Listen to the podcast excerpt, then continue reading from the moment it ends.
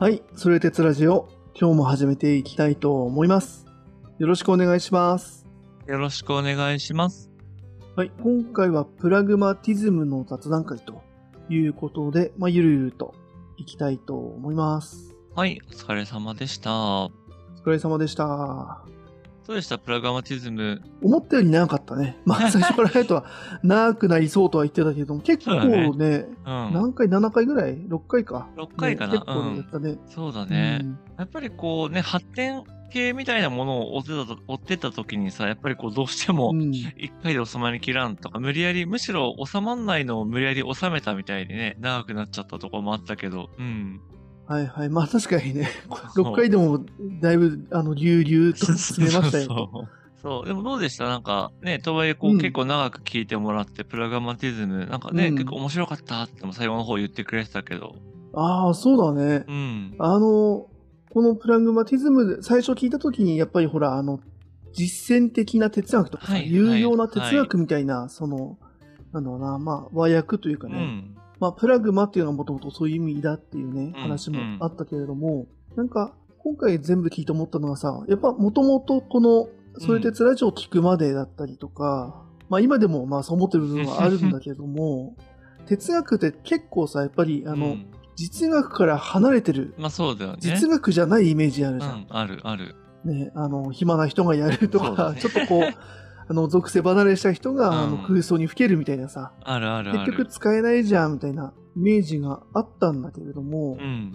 このプラグマティズムに関しては、その有用とか、うん。その実践っていうのが、だいぶその哲学っていう学問うん。っていう意味で、その、なんだろうな、すぐ、例えばその何かに、あの、なんだろうな、何かがうまくできるとかさ、テクニック的な話ではないうん。そうだね。だけれども、私こう実践っていうのを最初はこのね、じテクニック的な話だと思って、うん。どうせ使えないだろうってね逆に思ってたりもしてたんだけど、やっぱ大きな意味で、うん。哲学をその人生とか日常生活、もしくは何か考えるときに使う、使えるって意味で、そういう意味での有用、うん、なるほどね。実践っていうのはなんか理解できたかなと思った。はいはい。うん。だからなんか、うん、使える哲学っていう感じはしたねまあ、使えるというか、使うためのか。はいはいはい。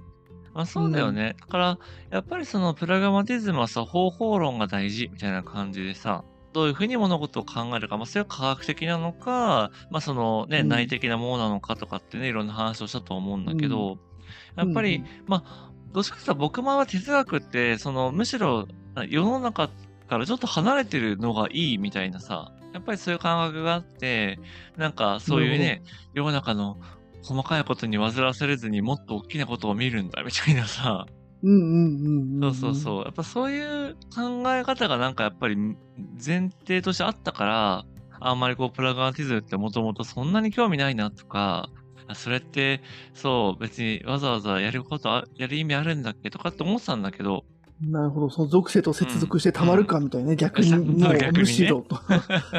そうそうそう。う。はいはいはい。そう。でもやっぱりね、こういろいろなことやっていくうちに、いやでも結局やっぱり現実でなんかを成し遂げるって大事だよなとか、それこそ浮世離れし続けてても、まあそれはね、なんか資産家とかでさ、もう一生食うに困らん金があるとかだったら別にいいかもしれないけどさ、うん。でそういうわけじゃなくて現実やっぱみんな生きてるわけだから、っていう中ではやっぱちゃんと現実に役立つとか現実に生きてる自分にとって意味がある哲学ってなんだろうと思うときにやっぱプラグマティズムはそういろんな人にこう意味をなんだろうな与えやすい考え方なんだろうなっていうのは思ったんだよね。はいはいはい。うん。そうだね。まあ、その、プラグマティズム自体もね、そういう属性の、なんだろうな。要はその、これまでの哲学と、その、うんね、一般社会との架け橋なんて多分思っていないっていう感じもしたしね、まあね今回の話を聞くと。むしろやっぱ。これまでの哲学は違うよみたいな話をしちゃってるみたいなところもあるもんね、そういう力強さみたいなね。そうだね。だからやっぱ哲学を乗り越えるみたいな感じだから、これまでの哲学をどう結びつけるかじゃなくって、うん。全然違うもうそれこそ真理に対する捉え方とか、まだ自分もね、めっちゃ言いながら、あ、面白いなと思ったけど、うん、まあ、結局その不確実性に耐えられない人間がやってきたのはこれまでの哲学だみたいな話ってあったじゃない？はいはいはい。全部が明らかにできるっていうのも一つのスタンスというか価値観だし、そう、でもそれっておかしくないっていうことを言うことで、新しい、このね、ものの考え方を出してったって、みたいな話があるから、うんうんうんうん。だからそういうのはね、やっぱすごく面白いし、あ自分もそうだなって感じる部分があったんだよね。ああ、まあ逆にそのね、幸せに生きるとは何かの幸せってものにやっぱすがっちゃったなとか、それがあると思い込んでたなみたいな。そうそうそうそうそう。うんその方がやっぱ楽じゃない？あの、これが幸せですってやっぱ言ってもらった方が楽だし、これはね、偏差値教育の弊害とかって言ったら、ま ああの、言い過ぎかもしれないけど、やっぱ答えがあるって思った方がさ、うん。やっぱりこう安心するじゃない。うんうん、あそうだよね。うん。うん。自分はそれを知らないだけでどこかに答えがあるって思えたら楽なんだけど、うんいやいや人生そんなもんじゃないよみたいなのをね、やっぱこうプラグマティズムは言ってんのかなみたいなことはなんか、自分でもこう台本作りながらとかね、喋り、兄貴と喋りながら思ってましたけどね。はいはい。うん。なるほどね。そうか、じゃあ本当にあれなんだね。まあ哲学これまでやってたとして、うん。プラグマティズムはちょっと、その、あんまりこう、なんだろうな、触手が伸びなかった感じなの？うんうんうん。伸びました。あの、いまあ、イメージでね、その実践的みたいなイメージでみたいな。そう。だし、やっぱさ、うんその、哲学って例えば、じゃあカントはこういうこと言ってるとかさ、デカルトはこんな主張をしたとかって、なんとなくこうまとめてくれてるのがあったりするわけだよね。はいはいはい。うん、で、それはやっぱり彼らはもう答えを見つけたとか、自分の中ではこれがある種正解だって思ってるから、まあそういう多分まとめができるんだけど、プラグマティズムって答えが別にないから、てかそういうのを求めようっていう考え方じゃないから、なるほどなるほそうそう、プラグマティズムがこうであるみたいなのを読んでも、なんかよくわかんないんだよね。ど。うーん、なるほどね。うんある意味その自分の人生の指針にやり、うんなりづらいみたいな話だね。あそこそ目標を与えてくれないみたいなね。与えてくれないとか、結局なんかちゃんと読まなきゃこれわかんないなって思うと、別にちょっと読む、今時間ないしな、みたいな。ある意味まもうちょっとこう答えじゃないけどね。うん、うん。わかりやすいもの。まあ別にわかりやすくはないんだけど、そういうね、答えを与えてくれそうなものからやっぱり、うんどうしても読んじゃうみたいな。そういうのもあれなんだね。多分今回プラグマティズムを聞いた後で考えると、うん。まあそういったその有名な、例えばカントみたいな人とかう、ん。うニーん。チェ、いろんな人いると思うけど、うんそういう人も、その、プラグマティズム的に、その方法論をちゃんとある程度した上で、その人なりにたどり着いたその人にとっての意味みたいな、うん。うん。すごい、ただそれがその、いろんな人にとってすごくその、受け入れやすかったとか、うん。そういう話に過ぎないみたいな感じになっちゃうのかな。価値観の一つでしょみたいな。まあちょっと相対主義っぽくなっちゃうけど、うんうんうんそういうとね。まあそうだね。まあ、やっぱりね、それは相対主義的に、まあ、それぞれの主観で真理があるっていう話になると、うんもちろんそういう感じになるし、うん。どっちかっていうと、その、プログラマティズムの観点から言うと、みんな結局、何かを明らかにできるとか、真理とか、神の摂理っていうのが先にあって、人間の先にあって、それを解き明かすのが哲学だみたいな。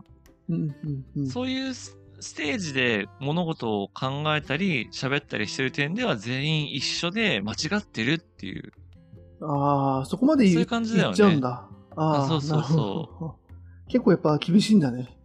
しそれまでの哲学に対する、あの姿勢は、指摘は。そうそうそうそう。はいまあ、はい。でも言ってそうと思うんだよね。哲学者が、前も言ったかもだけど、こんだけねうん2000年も何千年もやってきて、いろんなね、偉大な哲学者がいるけど、うん。結局お前らなんか全然正反対のこととか言ってるじゃんみたいなこと言われたら、うんうんうんうん。まあまあ、それはそうですみたいな感じになると思うんだよね。うん、まあね。まあでも俺が正しいんだって言いそうだけどね。あそうそうそう。言いそうだし、いや、実はみんな同じことを言ってるんだけど、言う方が違うだけなんだとかっていう、まあいろんな言い方はあるんだけど、うんはいはいはいはい。あそうそうそう。いや、でもそれって結局真理が一つっていう世界観で喋ってるだけじゃんって言われたら、うんあおっしゃる通りですみたいな。うんうんうんうん。うん。なるほどね。だから、そう、そこのね、う違いとか、あと、まあ、これはちょっと今日、あの、仲良かったら喋りたいなと思ってたんだけど、うん。やっぱりそういうふうに思う人たちが言っている要は、その、し自然にというか無意識になんか一つの真理があるとか、うん。そういう、なんだろう、人間のバイアスってやっぱあると思うんだよね。はいはいはい。ね。面白いのが、やっぱそういうのを知ると、なんか自分もそういうなんだろう、バイアスとか偏見にとらわれてるかもしれないって思えるのがあって、うんうんそう。で、一個ね、これちょっと前に読んで面白かったのが、あの、線形思考っていわゆる比例的にこうまっすぐ伸びていくっていう話と、うん。うん。そう、非線形思考っていう、なんか、進めば進むほどグイってこう伸びていくみたいな、あうの、ーん。なんかそういうのがあった時に、人間はやっぱどうしても線形的に考えがちだから、うんうんうん。非線形のこうグイッと伸びるみたいなやつを考えるのが苦手だみたいな話を読んだことがあるのね。うーん、そうだ。はいはい。そう。で、これってどういうことかっていうと、例えばさ、あの、なんだろうな。ネズミ山とかさ、その人口爆発みたいなのってあると思うんだけど、要は、うんうんネズミがさ、最初は1匹が2匹に増えてと4匹に増えてってなってくんだけど、うん、うん。まあ、それを要は10回繰り返すとなんかもう1000匹とか何何万匹みたいな、なんかうんうんうん途方もない数になってるみたいな話ってあるじゃない？はいはいはいはい。うん。まあ、そんな感じに、こう、普通に考えたら、いやでも1匹から10回子供生まれてもなんか数十匹ぐらいじゃないみたいに考えちゃうのが、実はそうじゃないみたいな話があって、ああ、なるほどね。その、うん人間の素朴なイメージと、うん。ネズミさんはだいぶかけ離れてるって話ね。あそうそうそうそう。はいはい。そう。で、それなんでかっていうと、なんまあこれもちょっといろんな説はあるらしいんだけど、うん。いや、普通に生きてると、そんなに急激に物事が変化するってない。要は目の前のさ、例えば、まあ、ライオンでもトラでもいいんだけど、そのトラがさ、いきなりさ、時速10キロからいきなり1000キロになることはないわけよ、普通に生きてて。うんうん、はいはいはい。で襲われるとしてもね。だからうん人間っていうのは、だちょっとずつ速くなったり遅かったりするけど、それに対処すれば生きていけるみたいな、例えば世界観でしたと。なるほど、スピード感がね。はいはいはい。そうそうそう。でも今こうやってデータとか IT の世界になると、うん。さっきはネズミ山とかはさ、まあ言っても数ヶ月とか数年単位の動きだけど、うん。そのデータとかがもう瞬時に大きくなっていって、本当に1週間で、なんか、まあパンデミックとかもそうなんだけど、うんうん要は1日でまだ100人だったのが1週間後にはなんか10億人にかかってるみたいなことがあるわけだうん。よね。うんうん、はいはいはい。そう。っていうのって、普通に考えてると人間で見落としちゃったりとか、うん。あ10人から500人だったら、全然、ね、じゃあ来週でも2500人でしょって思っちゃうんだけど、5倍うんうん5倍で。うん。うんうんうん。でも2500人になったら今度はその、10、なんだ、50倍の、やっぱ何億人、何千万になるみたいなことを、やっぱりこう、本当は考えなきゃいけない？うーん、はいはいそう。はい。でもそれが人間はできないんだみたいな話を読んで、うんうん。ええそうなんだ。そう、んそうそうそうそう。やっぱ苦手らしいんだよね。その、そもそもの、まあ脳の作りなのか、うんまあ、そういう発想が鍛えられてないのかってちょっとわかんないんだけど、うんうんうんそう。っていうのもやっぱりバイアスというか、やっぱり人間の自然に考えたら、そういう線形的な考えになっちゃうっていうのを知ってるだけでも、うん。うん。やっぱりこう、なんだろう、物事の見方とか捉え方が変わるなって思うんだよね。うーん、なるほどなるほど。はいはい。そう。みたいなのを今回のそのやっぱ人間、まあ、それはみんなじゃないかもしれないけど、やっぱ普通に考えると曖昧なものを排除しようとするとか、なんか一個の答えにすがっちゃうみたいな。うん。っていうのを、あそれって一個のスタンスだよねっていうふうに知ってるだけでも、なんか自分をちゃんと顧みれるよなとかっていうのを思ったんですよ。うーん、なるほどなるほど。確かうんに、今の例で言うとそうだよね。あの、うん。例えばそういう考え方、例えば非線形的な考え方も持っておきましょうねっていうのは、うん。あの、今回の話で言うと、ある意味それは一つのあの、なんだろうな、哲学だよね。ニーチェの考え方知っていきましょうねに近い感じがするよね。そうだね、そうだね。プラグマティズムが言ってるのはおそらく、うん。その、自分たちの限界があるよね、みたいな。自分たちってそう、そういうことあるよね。線形的に考えてるような、その、黙ってると、そうなっちゃうことってあるよねって自覚しとこうねっていう部分にアプローチしてる気がするよね。ああ、そうだね、そうだうね。ん。だからさっきので言うと、じゃあ、その、えっと、僕たちは線形的に考えるがちだから、非線形的にも考えましょうねっていうのは、一つの知識、一つのテクニックでしかないわけで、うん。それでやっぱりあありがたいありがたいやって言ってると、結局何も成長してないと思うんだよね、そこは。はいはいはい。ああ、面白いね。うん。だからその分、一個、例えば賢くなりました。成長しましたって言えるのかもしれないんだけれども、うん。うん。それって、あの、なんだろうな、ただその道具が1個増えただけで、うん根本は変わってないよね。そうだね、うんそうだね。だからそうすそうしたら、じゃあその非線形でもどっちでもできないときどうすんのとか、うん。うん。っていう限界が来るから、やっぱ自分たちの限界をしとく。まあ無知の知じゃないけどね。なんかそういう、こう、そこを必ず根底にしておくってすると、うん。うん。例えば何か、あの、やっぱ不確定なことが起こるとか、うん。その将来のリスクを予測しなきゃいけないっていう時に、うん。取り得る手段とか、考える幅とか、あとはその自分たちの限界みたいなもの、うんうんうんうん。なんかそこを前提としてたどり着く場所が、多分プラグマティズム的になるよね。そうだね、そうだね。そうすると、その中の一つとして自分たちは線形的に考えがちだ。だから非線形的にも考えた方がいい。はいはいはい。でも、さっきまでの人はさ、その二つしか道具がないわけで、うん。知識を集めた人はね。ただこのプラグマティズム的かわかんないけれども、土台にアクセス、アプローチしてる人は、いや、それでも足りないかもしれない。まだ何か見落としてるようなことはないかってことを考え続けられる。でうんもういろんな、例えばもう専門家に聞くなり、あの、、誰かに聞くなりして、とに、とにかく今できる限りの考えはしたぞ。もう、あの、人事を尽くしたぞと。これで何か起こっても申し訳ないと いうとこまでできるかと。もしくは、ある程度こう、皆さんが納得できるとこまで、これでいきますっていうのが出せるみたいな。とこはね、なんか、こう、意外と外から見えるとわかんないけどね。そこ、いろんな道具持ってる人と、も同じようなことできちゃうかもしれないし、それで賛同を得られる場合も多いと思うから、うんうんう。ん、じね、実生活で言うとね。うん。ただやっぱ、プラグマティズムは、多分哲学にそこを見たんじゃないかなうん。って思った。うん、外から見るとすげえ賢いこと言ってるし、すごいもの知ってるし、いろんな道具持ってるし、すごい結果出してんだけど、うん。でも実はそれってその、寄せ集めじゃないみたいなね。はいでも同じじゃない,、はいはい。その根底のとこをどうした？みたいな、うんうんうんうんううんん、感じがする。うん。うーん、いや、面白いよね。やっぱ、さっきのその、なんだろうな、なんかこう、急に本質をついてくる感じ面白いよね。あ、そうなの？うん。うん。はいはい。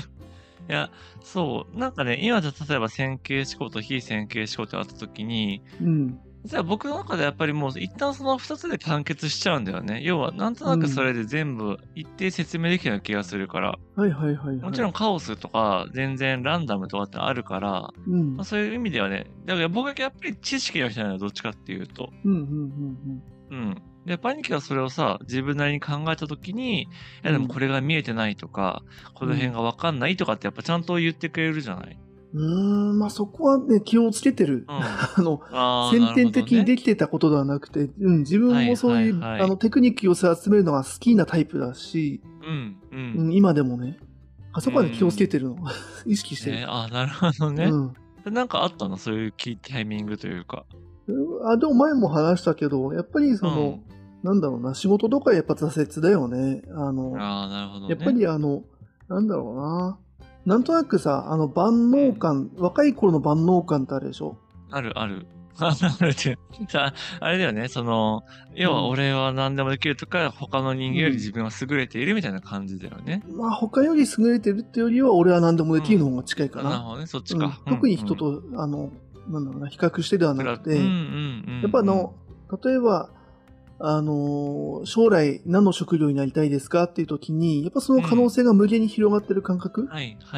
だったりとか、あの、勉強すれば、うん練習すればこれもできるようになるだろうみたいなうん万能感ってあると思うんだけど、あるある。やっぱそういうのが、あの人によって挫折だったりとか失敗だったりとか、うんももしくは何らかの気づきを得るタイミングって人によってすごい違うと思うんだけど、うん。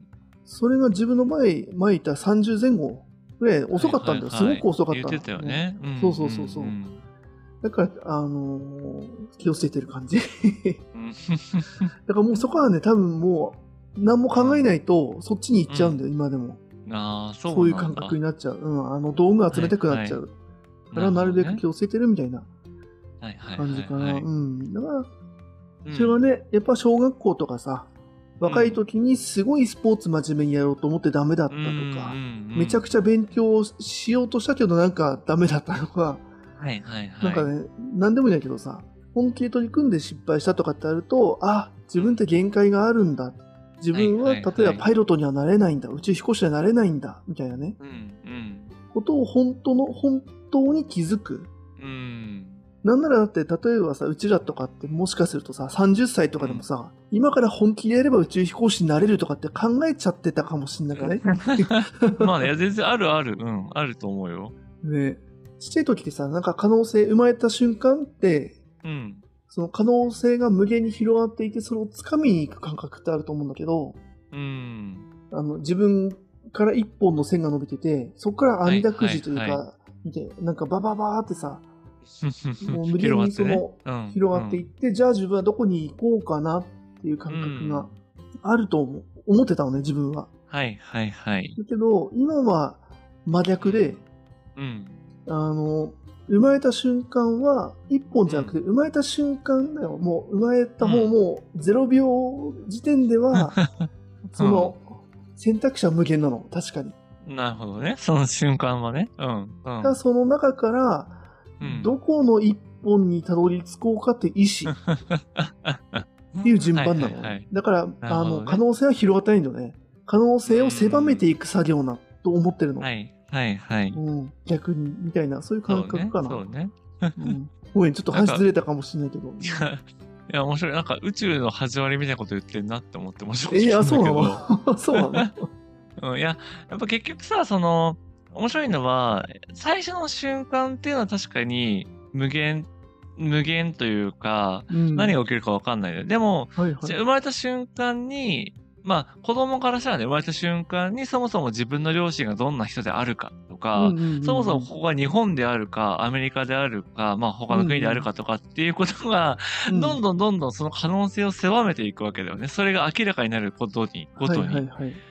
そう自分が長男なのか、例えばね、せ五男なのかとかでも多分変わってくるしとかってなった時に、そう、だそうなんだよ生きていくごとに、やっぱりそこは限定されていくようなみたいな。うん。それって、宇宙とかも始まった瞬間から、いろんな原子とかがぶつかって、うん。なんかどういう物理現象が起きるかとかによって、多分、ん。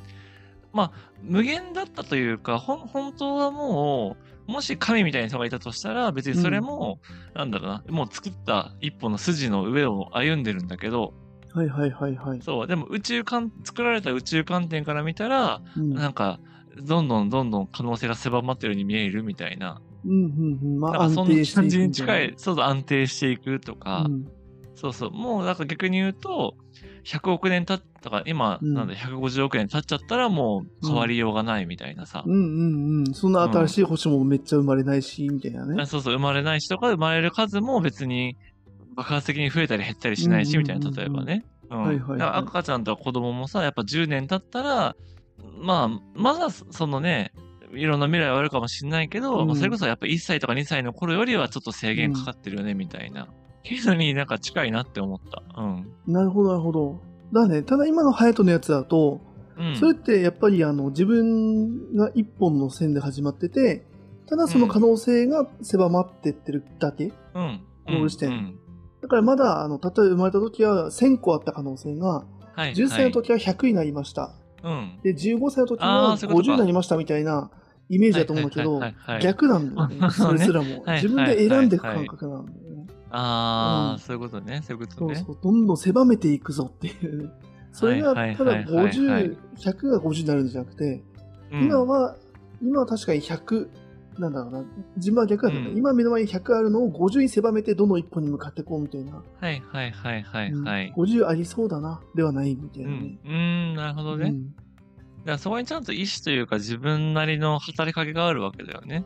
あるね。あるあるねっていうか、うんうんあるん、あればよかったなっていう後悔が、どっちかというと自分の人生に対。まあね、まあね。いや、でもそれはもうプログラマティズム的だよね。要はちゃんと世界に働きかけて、自分なりの真理というのを見出していって、うんこっちが正しかろうって言って歩んでいくっていう感じだから、まあある種、ね、確かに。すごくうん主体的に人生を作っていくっていう価値観だよね。うんうんうん。がいいな、羨ましいなと思うっていう。はいはいはいはいはい。うんまあそうだよね。難しいよね。いやーなんかその辺はいろいろ考えちゃうな。考えちゃうってあれだけど。うん。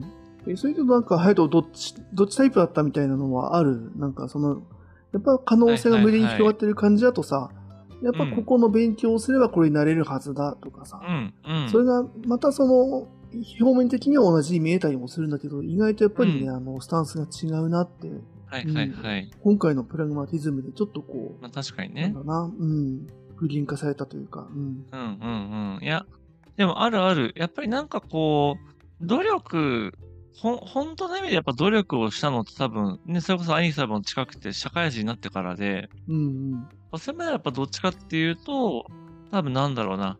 なんか、普通にやってれば、ね、それこそ勉強とかだと一人でもできたとか、まあうんそういうところでは恵まれていたとは思ってるんだよね。うんうんでもただその、社会に出た瞬間に、そのやり方では通用しないっていうことが、まあわかるわけじゃん。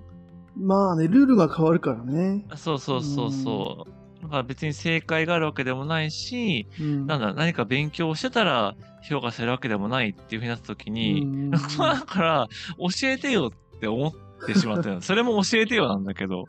そ、そっかそっか、前言ってたもんね。そうだよね。あそうそうそうそうそう、うん社会のルール変わるんならそう言っといてよ。そしたらう、ん。大学学生の時からやってたのにみたいなさ。うんうん。そういう、あれだよ、うんなんか自分で考えろだとか、なんか、そういうこと言われたときに、その、いや、世界あるだろうみたいな、会社なんだから答えあるだろうみたいなね、と思っちゃったみたいな話してたもんね。った。そうそうそう、うん上司から、いや、仕事には正解はないんだって言われて、うんもう途方に暮れるみたいなね。感の少年。う少年って言ってももう23歳とかだけど。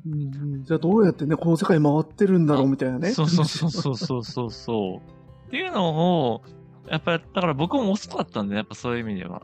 うんうんうん。まあ、うん。そうだよね。それはね、うんあの、でも傾向としてはあると思う。多分、その、がうんいわゆる学業、お勉強がうん。できるようなタイプの人、そうそうそう。まあそこにもね、あの、ね、天才肌みたいな人がいて、勉強できて、かつその辺のセンスも備わってる人もいるんだけど、そうね。うん。傾向としてはね、そこで、結構ね、あの、点数を取れるからいいやってなると、うん。ね、なんか社会出てから、あれ、うん。実はこれじゃなかったみたいなね そうそう出そうそう。ね、あると思う。うんある。あるし、まあこれもちょっとステレオタイプ的なんだけど、まあやっぱりこう今ね、キャリアデザイナーとしていろんな方とお話ししてるじゃないですか。うんうんでやっぱりそのチーム競技で全国大会に行ったとか、まあそこまでなくても、なんかその、やっぱりみんなでこう、目的に向かって、切磋琢磨とか努力しつつ、なんかこう進んでいったみたいな人が、やっぱり今の日本社会とかで生きやすいんだろうなって思うことは よ生きやくある。すい。はい生きやすい。はこれはまあちょっと僕のひがみも若干入ってるかもしれないけど、はいはい。うん。そうやっぱりそもそもさ、やっぱチームで何かを達成するとか、うんまあそこに本気になれるみたいな話って、やっぱすごく素敵なことだと思うんだよね。うんうんうん。僕みたいにちょっと冷めてるやつがいてさ、うんちょっと全国優勝って言ってるけど、どうしたら無理じゃんとかってやっぱ思ってる人っていうのがやっぱ混ざると、若干こうやっぱり、そのなんだろうな、別に、なんだろう、やっぱ純度が下がるわけよ、やっぱりそこって。うん、まあそうだね。うんその、そうそうそう。確かに目標を達成できるかどうかはともかくとして、そこに向かう熱量は下がっちゃうって話だよね。そうそうそうそうそう。うん。んだからまあ、結果が全てとも言えないじゃない。やっぱりそこね。まあもしかしたらスポーツはそうか。まあでもスポーツは今そうじゃないって話もあるけど、うんまあ、仕事って別に。にね、じゃあ本当に何か一回クリアできなかったら死ぬかってそんなことなくって、やっぱ常に頑張り続けるとか、やっぱりみんなでこううん前に向かい続けるみたいなことが、まあ一定求められるとしたときに、うんうんやっぱそういう経験をちゃんとしてるとか、うん。自分が集団の中でどういう役割を果たしてきたかっていうのを自覚してる人はやっぱ強いなと思ってて。はいはい、なるほど、そう。だからそれもやっぱり、そういう本気で何かをやった時に、やっぱうまくいかなかったこととか、自分が何かをやろうとした時に、それが周りに伝わらなかったって、やっぱ悔しい経験をしてる人ほど、やっぱりそこに対してこう、な乗り越えたってやっぱ経験を持ってらっしゃるなって感じることがあるんだよね。うーん、はいはい、なるほど、なるほうん、ど。うん。まあ、僕みたいに、いや別に勝ち負けとかちょっといいんすわとか、いうんやちょっと他の人に迷惑かけるのもかけられるのも嫌だから、ちょっと個人競技でやりたいっすわ、みたいな。ちょっとそういう人間はね、やっぱりね、社会大変なんだよね。ううん、あ、そんな観点であの、弓道を選んだの？うん。うん。そうだよ。そう。卓球も、卓球も基本そうだし、弓道も、やっぱ一人、まあ、もちろんね、その団体、それに気づくのが、だから高3の夏なのよ。その、実は弓道は団体競技であったっていうのに気づいたのが高校3年の夏で、もう手遅れだったんだよね。うん、あ、そうなんだ。あ、そこはそうそう高そう3だったんだ。高3だった。ううんん。やっぱみんなで頑張るっていうものだったんだっていうのを、その最後の大会で負けた時に気づいて、うん。もう自分の中では若干トラウマというか、今でもね、割と残ってるんだけど、それは。あ、そう。それどう、うんどういう意味でそれなんか、あの、選ぶ競技間違ったなっていう意味。いや、いや、なんていうのかな。いや、なんか、あでも、二つあって、一つは、いや、それにちゃんと気づいてればもっと頑張って帰れたのにっていうやっぱ思いもあったし、やっぱ、やっぱり勝ちたかったんだよね。それは県大会行きたかったんだよね。うんうんうん。でも、やっぱ悔しくて泣いたみたいな自分に気づいたときに、うん。うんもっとできることあったなっていう後悔が一つと、はいはい。まあ、あとはでも、確かに、いや、個人競技だったらよかったな、みたいな ことは思ったかな。うん。ああ、まあそう両面はあるわけなのね。両面はある。うん、うん。まあ、でもじゃあ、本当に個人競技だったら、じゃあ、いそれこそね、じゃあ、個人で1位になるぐらい頑張ってたかって多分そこまで頑張ってもいないから、うんうんうんうん。まあ、結局ちょっと中途半端なんだよね、やっぱ自分自身が。うん、なるほど。まあ部活ね、うん。やんなくていいんならやんなかったよ、むしろぐらいのね。あ、それはある、あるね。う。。うん別に楽しかったしね、楽しかったし、そ、そこまでこうなんだろうな、あの、浮世離れした人間でも別にいいから、あれなんですけど、まあでも、そう、難しいよね。ほ、本当の本当ではやっぱり何もせず、山奥こもって一人で過ごしたいってやっぱ思う気持ちも、どっかにはあるし、それが実現できるかどうかは別としてね。うん。うんうんうん。うん。それは、じゃあ山奥で一人で生きていけるのかって言われたら、多分できないだろうっていうのも今分かってるから、うん。まあね、確かにね、どっちか選べって話でもそれこそないもんね。まあ、まあそうやっぱりそれこそまうあ、ね、両面性みたいな話で。うん。そうなんだよね。あ、ちょっと何の話しかわからないけど、そう。でもやっぱりまあそういう、ね、自分の生き方が、まあやっぱり今こう30歳になってね、家族ができたりとか、まあ仕事で、まあいい仲間に出会ってね、いろんな会社を経験してっていう時に、うん。まあやっぱりこう自分だけじゃなくって他の人にとっても、なんだろうな、いい影響を、まあある種与えたいし、与えてもらいたいとか、そういう人と一緒にいい現実を作っていきたいってやった時に、うん。やっぱりこう、刑事、なんだろうな、この刑事学的に、いや、心理はこうだっていう話よりも、いや、俺らは今こういう状況にいるんだから、でもっとこんな風に前に進んでいこうよみたいな、まあちょっとプラグマティズム的っていうとちょっと広すぎるけど。まあその今の現実からどうしたらもっと良良い未来を作れるかっていうのを考えていこうよみんなでみたいな、まあやっぱそういうスタンスはすごい大事だなと思ったし、逆に自分自身が今そういうことを大事、必要だから、なんかこういうプラグマティズムが刺さったのかなっていうのも思うんだよね、ついに。はいはいはい。うんなついに、まあ確かにね。ついに。はいはい。答えじゃなくて、道具じゃなくてっていうね。あそうそう、答えじゃなくて、そうそうそう。うんやっぱ道のりとか方法？うんうんっていうのがやっぱりこう、役立つみたいな。うん。初めて逆に役立つ状況にあるみたいな感じかな。うんうんうんうん。うん。確かに、まあでも考えてみるとさ、確かにそうで、あの、これまでのソルテツラジオのさ、いろんな人取り上げたけれども、やっぱりその、その人の考え方自体、主張自体に同意することも、まあもちろんあるんだけれども、うん。やっぱりそれまでのさ、どういうふうにその、何を乗り越えて、どういうふうに土台を作って、どういうふうに積み上げてそれを作ったみたいな、やっぱプロセス部分に感動するっていうのがあったと思うから、はいはい。うん、なんかね、そういう意味ではなんか、うん。こう、じゃあ、あの昔、じゃあプラトン勉強しなくていいかとかさ、はいはいデカはい。ルトは無意味かとかさ、うん。そういうのもまあないんじゃないかなとも思うしね、一方で。そうだね。そうだね。だから、多分そのね、哲学ってやっぱり結構ね、こう、なんだろう、それこそ年齢が上がってからやっぱりこう、楽しめるみたいな話も一般的にあるとは思うんですけど、うんうんうん。やっぱりそうなると、いわゆるこう、世の中のね、その、具体的なことは言ってやってきた中で、じゃあもうちょっとこううん自分の人生とはとかさ、例えばうん。う、んうんうんとか、その、いわゆる後輩とかも含めて人生をどう豊かにするっていうのを自分自身もだし、周囲の人も、な伝えていくかみたいなことをやっぱ考えたときに、そういう物事をね、深く考えるとか、普通の、あとは見過ごすようなことにちゃんと焦点を当てて、そこに、なんだろうな、取り組む、取り組み方を理解するとかっていう意味での哲学っていうのはやっぱり役立つとは思うんだよね。うんうんうんうん。そういう意味ではやっぱりこう、いつ役立つかとかさ、その、なんだろうな、道具もそうだけど、やっぱりそのシチュエーションにいないとさ、その道具って意味を出さないわけじゃない。包丁もさ、ただただ、まあ、キッチンにいれば役立つわけだけど、街中で包丁されてもさ、不審者になっちゃうだけみたいうん。な話が、あるとして、うん。はいはい。やっぱりシチュエーションとセットだなっていうのを今話しながらちょっと思ったね。うんあ。あ、はいはいはい。うん。それこそまあ、あれだね、その普遍の真理はないって話だね。この包丁絶対どこでも役立つみたいな話ではないよと。そうそうそうそうそうそう。うん。っていうのは思った。だから哲学も多分そうだよね。だから人生において、そういうプログラマティズムが役立つ人とかシチュエーションもあれば、やっぱプラトンとかソクラテスが役立つシチュエーションとか人もいればみたいな。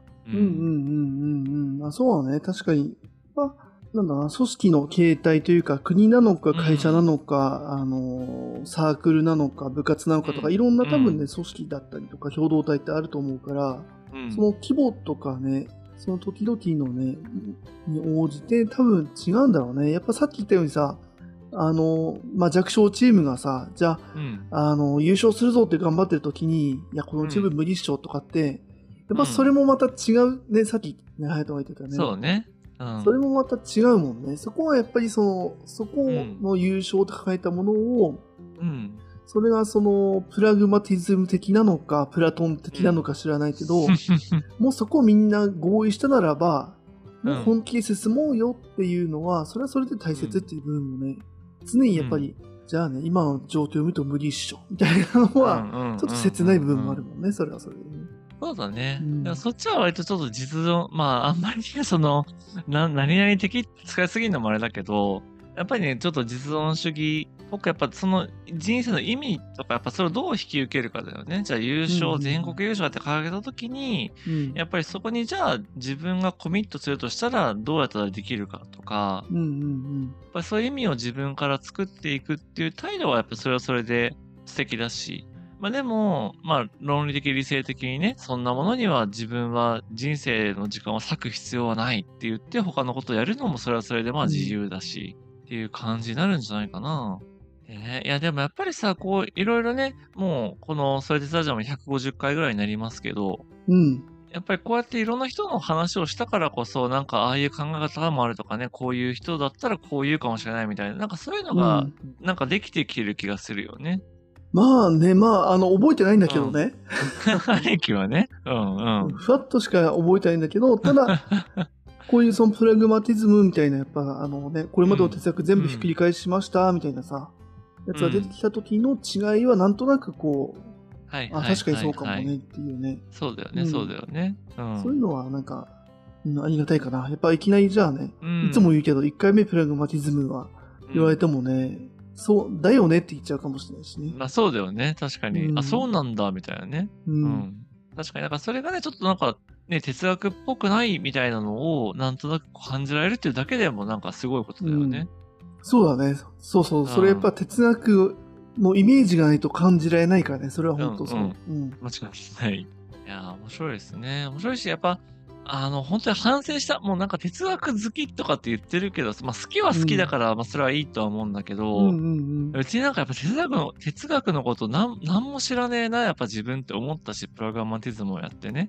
うん。はいはいはいはい。そう。で、次のビトゲンシュタインもそうなんだけど、やっぱり、まあ、これまたね、次回第1回、あの、で言うんですけど、やっぱビトゲンシュタインのことなんとなく知ってる気になってたのよな。なんかちょこっと読んだりとかしてて、あやっぱ本とかはやっぱな読読んでるわけね。あ、とはいえそうそうそう。一応本はね、あの、ざっと目を通したりとか、なんとなくこう、ビトビトゲンシュタインとはみたいな、こう、うん。伝えてるものを読んだつもりになってたんだけど、全然知らんなとか、あとは文字を追ってただけだったんだなみたいなことをやっぱり思うわけよね。ああ、なるほど。うん。はいはいうん。はい。そう。ってなると、やっぱり自分哲学のことを、まあ当たり前なんだけど、やっぱ何も知らないし、うんうんうんうん。そうそう。やっぱりもっとね、勉強したいなっていうのをね、やっぱ最近改めて思ってるんですよね。うんうんうんう。うんん。まあ確かにね、初回とかね、もう俺全部知ってますって言ってたもんね。言ってたかもしれない。なんか、割と詳しいですよ、みたいなね、言ってたと思う。うん。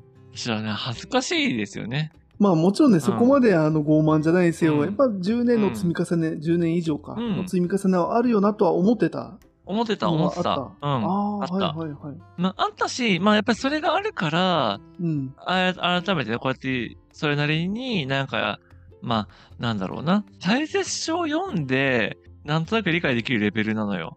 はいはい、はい。解説書を書いてる人は、30年の学者人生をかけてこの本、解説書を書いてとかってやっぱ言ってるわけよ。うんうんうんうん。いやもうそら、そらすいませんでしただよね。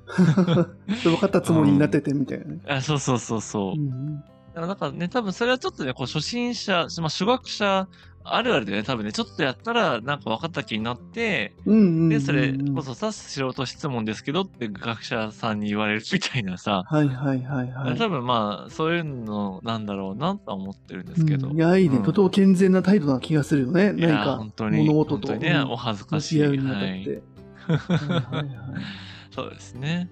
うん。なので、まあ、ちょっとね、じあのー次回でからウィットゲンシャインね、やっていくんですけど、うんまさにこう、兄貴がね、さっき言ってくれたような、その哲学の、まあ、限界じゃないけど、人間ってどこまでできるのみたいなことを、うんかなり突き詰めて考えた人なんだよね。ええあ、そうなんだ。そう、そうそう。まあ、そういう意味ではね、結構、あの、プログラマティズムとやっぱ近いというか、繋がってる部分もね、時代的にも私あるなと思っていて、う。うんんうんだからね、あの、ちょっと今からね、話をするのが楽しみなんですよ。うんおーうんいや、でもいいね。なんか、やっぱその哲学って使えないと思ってたし、うん。結構ね、やっぱりその、さっきも言ったけど、昔の哲学者とかも、その、えなんだろうな、その、プラトンの説をそのまま信じるとか、うんじゃなくて、そのエッセンス、そこから学べることって何かなみたいな。このプロセスとか、この考え方、この着想点すごいね、みたいな楽しさとかう、ん。生かすみたいな感じだったけど、なんかね、このプラグマティズムは、より、やっぱりその、まあ、本当に、本当の意味で実践的まあ確かにね。うんうんいいのがねうん。なんか分かって面白かったなって。まあ、うん改めてね、うん。ビトリエンシュタイン、もうそこにどう絡んでくるのかというところはちょっと、まあ、もうね、なんかどう使えるかって言ってる時点でさ、今回言ってたこと矛盾する気もするけどね、もうあの、まあねプラグマティズムを道具にしようとしてるっていうね、うん そこは難しいんだね、多分。うんそう、そうなんだよね。やっぱりこう、なんだろうな。ちょっとやっぱりて、とはいえ哲学を、まあ、な哲学を学ぶときはってなんかすごい言い方あれなんですけど、まあ、うんせっかくね、こう、それ鉄ラジオを聞いていただいてる皆さんが、まあそこに時間を使ってくださるなら、ちょっとこう、やっぱり現実より、ちょっと一歩距離を置いて、うんうんうんうん、少し、なんだろうな、まあ、普段の生活を離れたところで、なんかこれって何が自分にとって意味があるんだろうとか、うんうんうん哲学って自分にの人生にどんな影響を与えうるんだろうとか、まあそういうスタンスでなんか聞いていただけると嬉しいなとは思うけどね。うん。はいはい。だし、あれでしょ、多分、人間にはそういうふうにしか考えられないってことだよね。多分、自分と地続きで哲学を考える難しさがあるんだろうね、うん多分ね。そうね。だから結局そうなんだよね。やっぱ、よくもあるからやっぱ逆に自分のシチュエーションに引き込みすぎちゃうとか、うんうんうんうん。自分のシチュエーションを前提として考えすぎちゃうっていうのはあるだろうね。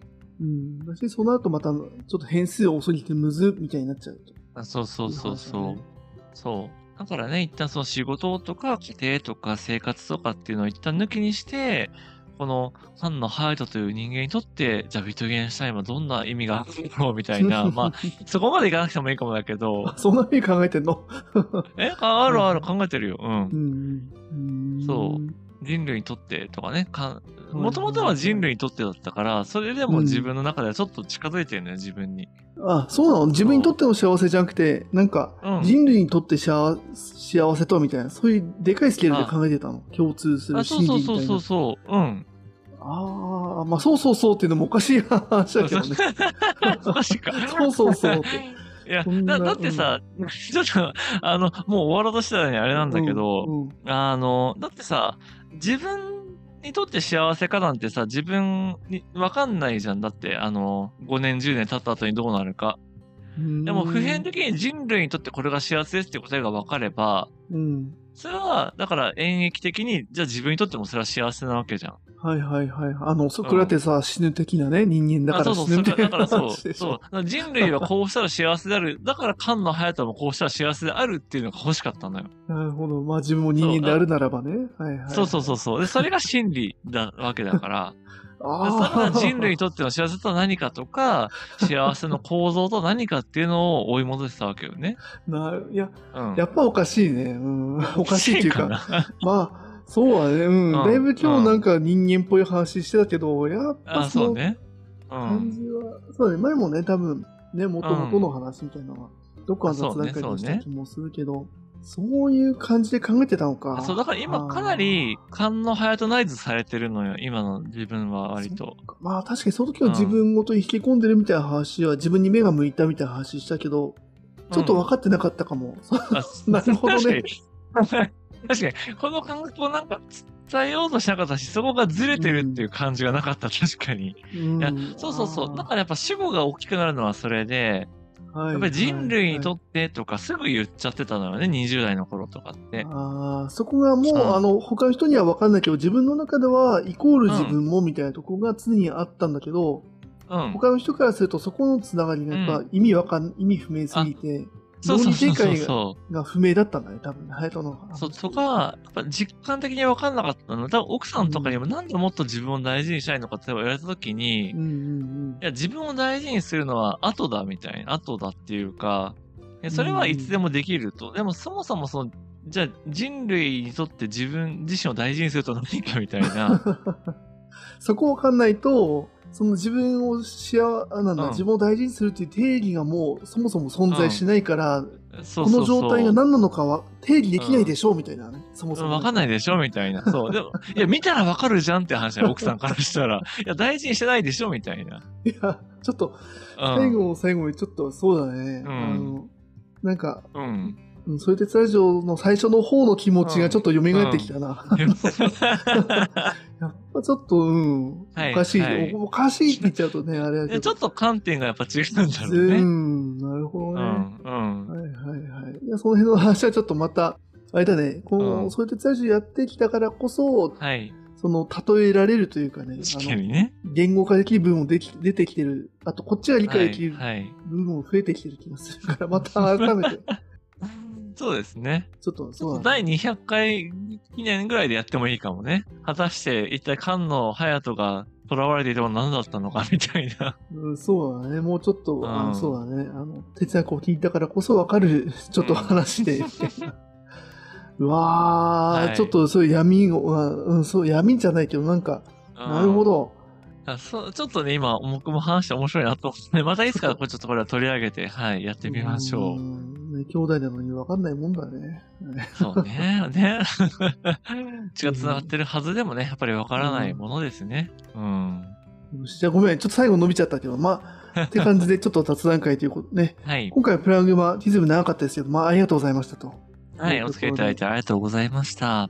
はい。じゃあちょっとまた次回ね、ビート主体に進んでいきたいと思いますので、引き続き楽しんでいきたいと思います。では、次回もよろしくお願いします。お願いします。え今回もありがとうございました。